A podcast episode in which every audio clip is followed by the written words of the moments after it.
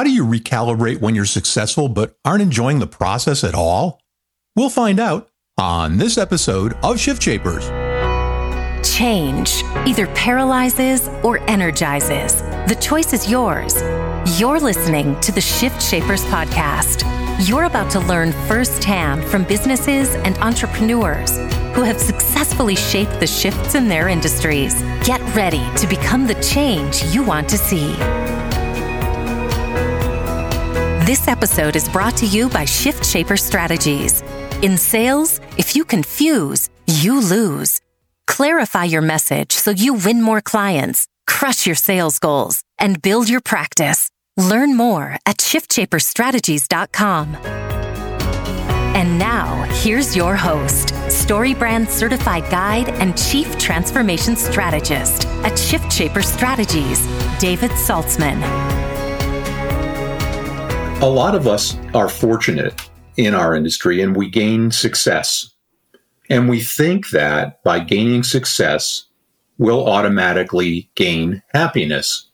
And what all too many of us find out, either at that point or while we're on the road to that point, is that those two things aren't synonymous. What we don't know is how to get ourselves unstuck. And our guest today is an expert at getting unstuck. His name is Rob Tull. He's at Path 2 Coaching. And I will tell you that we'll, we'll ask him to tell you a little bit about himself, but his his educational and professional accomplishment looks like two people's worth of stuff. But he found a place in his career where, despite his success, he wasn't happy. So, what do you do when traditional success isn't enough? And with that, welcome, Rob. Hi, welcome, David. Thank you. I appreciate being here. Uh, it's our pleasure. So before we get into Path Two, because it, it, wasn't just a catchy name for a, for a company or for an endeavor, you had a Path One before there was a Path Two. Tell us a little bit about that, please. Yeah, absolutely. So, yeah, I graduated college as a finance major, and you know, all of the institutions I passed through, it's kind of like you always focus on the end destination, and so it's always, hey, if you get good grades, you get you get into a good university, you get a good job, and, and so forth, and everything was causal and sequential. Once you pass through this hurdle, then things get better. And so my first path was really following what everybody else was doing, which was, you know, make sound decisions. Life wasn't about chasing your your passions or your desires. It was about happiness was at the end after you achieve certain things. And so that was kind of the path I set out on. And I felt, you know, that's where the majority of people were going. So I ended up in the financial services sector. And at different points, I had that realization that that really wasn't my passion. I, in my heart, I was an artist. I wanted to go to art school. But then when I saw what an artist makes relative to an accountant, it was like, there was a no brainer. It was like, okay, well, I'm going to choose something that provides a higher quality of life because that's what I equated it to at different points in my career, I, I went from being part of a regulator uh, into a consultant and then an executive with a financial services firm. And at different points, there there were indicators that I, I wasn't happy. And there was actually one event that stood out that was really obvious to me, where somebody had, you know, after a presentation, somebody had called me out and said, you know, hey, you really missed your calling. And that was an indicator to me that, okay, it's starting to show. Like it, it can manifest. Like somebody's seeing a natural talent in me that I'm not harnessing on a day to day basis. And that was leading to a lot of self frustration and stress. And really, so it was, it was that question of you're stuck on this path what do you do and i, I felt truly stuck i was at a, a, very high level executive i had a lot of family obligations i was the primary breadwinner in my house and all of that stress of feeling like I was not addressing all of my emotional needs while I was achieving you know success after success after my resume's nauseating. But it was one of those things where it, it had no value to me. It wasn't providing those emotional elements and that created a lot of toxic exhaust. And it eventually destabilized all the primary pillars of my life my, my, my sense of self, my health, all of my wealth, uh, and all of my connections. And it went through essentially a dissolution of my entire family. And so dissolved the family unit. And I was, I had a partner, I had kids, typical like house in the suburbs with the electric car and all the fun stuff and it basically led that my this path that that first path i went to by not addressing my emotional needs and continuing to increase the level of dissatisfaction i had in life ultimately led to a decision of hey, I feel like I don't have any choices and I'm, I'm stuck. I need to make the ultimate choice, the, the most extreme choice. And so it, there was actually a, a failed suicide attempt because my primary goal was to offer financial resources to my family so that they could live a life of ease without regard for my own desire. And so that kind of seemed like, okay, I can get unstuck and provide the financial windfall for my family. You know, I just have to clock out. And, and that obviously, A, it didn't work, but B, it was enlightening to me. And it was enlightening because it was the question of, is the problem me or is the problem my path? And that's what I realized is it wasn't me. It wasn't the choices I made. It was the path I was on and that causal and sequential structure I was looking at between emotional fulfillment and you know, objective goals. Like, hey, if you achieve certain things, you then feel a certain way. And so that really allowed me to step back and reevaluate how to how to reprioritize things in my life to not just change direction but to change the energy in which I, I moved in that direction. So that's kind of that's a long-winded explanation as to how I kind of went from the path one concept to okay, I got to change paths and get on path two. And that's where the name of the, the firm comes from. You know, there's a phrase that's commonly used called work life balance. I'm not particularly fond of that phrase because I, I don't think it's descriptive of the problem, but this is way more than that, isn't it? Oh, absolutely. Yeah. Well, it, it's so work life balance is that idea of, you know, are we spending time equally? It, it's the idea that if you had um, two potted plants and you had a single jug of water, how are you going to divide the water between the two plants and maintain two things that are that we keep separate? How are we going to maintain them both well? And it's, it's a losing game because it's based on time and time is finite. And so it never works. This was actually a little bit more than this. It was about the idea of prioritizing the emotional, or specifically identifying the emotional rewards that I wanted to get from all of my efforts and then prioritizing that. So if I sat there and said, well, I wanted to be, you know, the thought leader and the premier executive in my field at what I do, that's a great goal to have. But the question really is, well, why? What did I think I was going to get from that?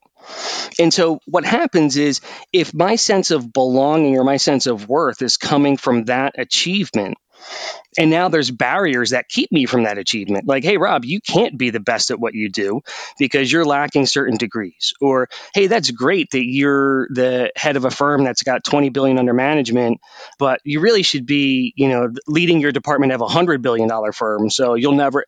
So it's that thing like all these barriers pop up when you have an objective goal. And so it, then it felt like that emotional goal, that sense of belonging and that sense of worth was never going to get addressed. And so when that happens, it's this feeling of like, oh my God, I, I don't have any choices. I can't move forward. And now there's this ache, there's this longing that's going to essentially metastasize and turn into all these toxic byproducts that are going to affect my life so the idea of like work life balance is kind of like splitting your time and or energy evenly. This is more about looking through to understand why we're doing certain things and then to say if that's an emotional need that's not getting addressed i should probably prioritize that because i can't control the objective goals in front of me. I mean i can i can put my best effort forward but i can't control the outcome of it. So why hang emotional needs on the outcome? So that's really what it's about and now, a word from our sponsor. It's a fact. Salespeople and organizations lose opportunities because they don't clearly communicate their value. In today's market, your story is your message. It should be crystal clear, perfectly arranged, and precisely targeted to attract the clients you want. As a certified StoryBrand guide, we use the exclusive SB7 process to create that story and the websites and collateral that deliver it. If your message isn't cutting through the noise, we can help.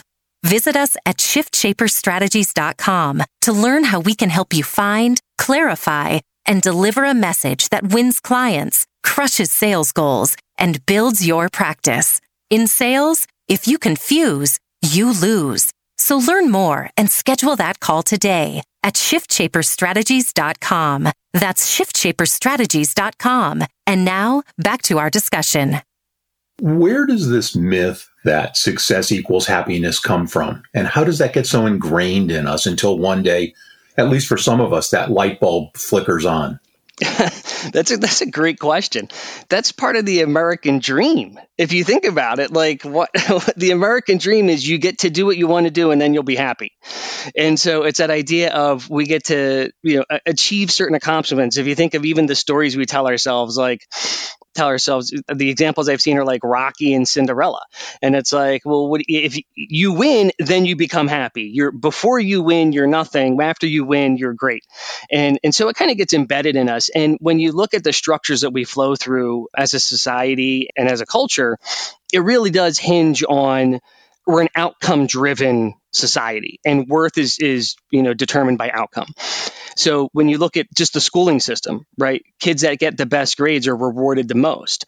And and not only are they rewarded if you think about how we encourage students to perform in school if you just think back and i can know my own personal example if there were times i was underperforming academically the lecture i would get from my parents was do you want to be a garbage man right? So, and, what they were saying is if you don't perform well, you won't have good opportunities. And if you don't have good opportunities, you won't be happy. Well, that whole statement is a fallacy, but it's repeated consistently in all aspects of society that we pass through. Teachers enforce it, parents enforce it, society at large enforces it. And so it's really easy to build up that model of I have to perform a certain way in order to feel a certain way. And so that is the structure that really leads a lot of people, and myself included, to making choices that are outcome oriented, where it's not the question of, oh, am I actually going to enjoy this process at all? Right. So a lot of us pick, an, if you think about when students pick colleges, a lot of times it's, well, what's the majors they offer and how good are they at that major? And will I be able to, are they connected with organizations that provide internships and so forth? It's all what's it going to get me. It's all outcome based, as opposed to, well, that's a miserable campus. It's dreary. It's in a terrible location. It doesn't have a good social life. I'm going to have an awful experience. And so th- we tend to ignore the quality of the path we're on because we get focused on the goal. And that's why I realized for me, and I think for a lot of other people, um, not only does it cause a lot of unnecessary stress, it actually, you know, it, it degrades the quality of life that we experience. And it's what really fuels what is essentially long term regret. Because we look back and say we wasted all of our time doing these miserable things, hoping to get to one thing at the end that is absolutely uncertain. Because so many things can change the outcome, things that are well beyond our control. Speaking of things that are beyond our control, uh, an awful lot of us have thought for years, wow, if I could only work from home, if I didn't have to go to this danged office, I'd feel better. Life would be great. I could spend more time with the dog and the kids and the and the family and whatnot. Has working from home? Just a quick question based on the quarantine. Has working from home made this better or worse? This what you call stuckness? That's another great question. It's both. Uh, the first is when people tend to think of that work from home mentality, especially families with young children, the operating premise is well, the kids are in school because the only thing they see changing is well, I go from my office to my house and everything else remains the same. And so this is a perfect example of uncertainty. And that sounds great on paper. But when the uncertainty says, by the way, everyone's at home, that changes the dynamic radically. And where we run into a problem, and I think organizations are finally coming around to this, and they've done a great job of it, meaning, meaning employers, is that just like work life balance, we assume the two things are completely separate.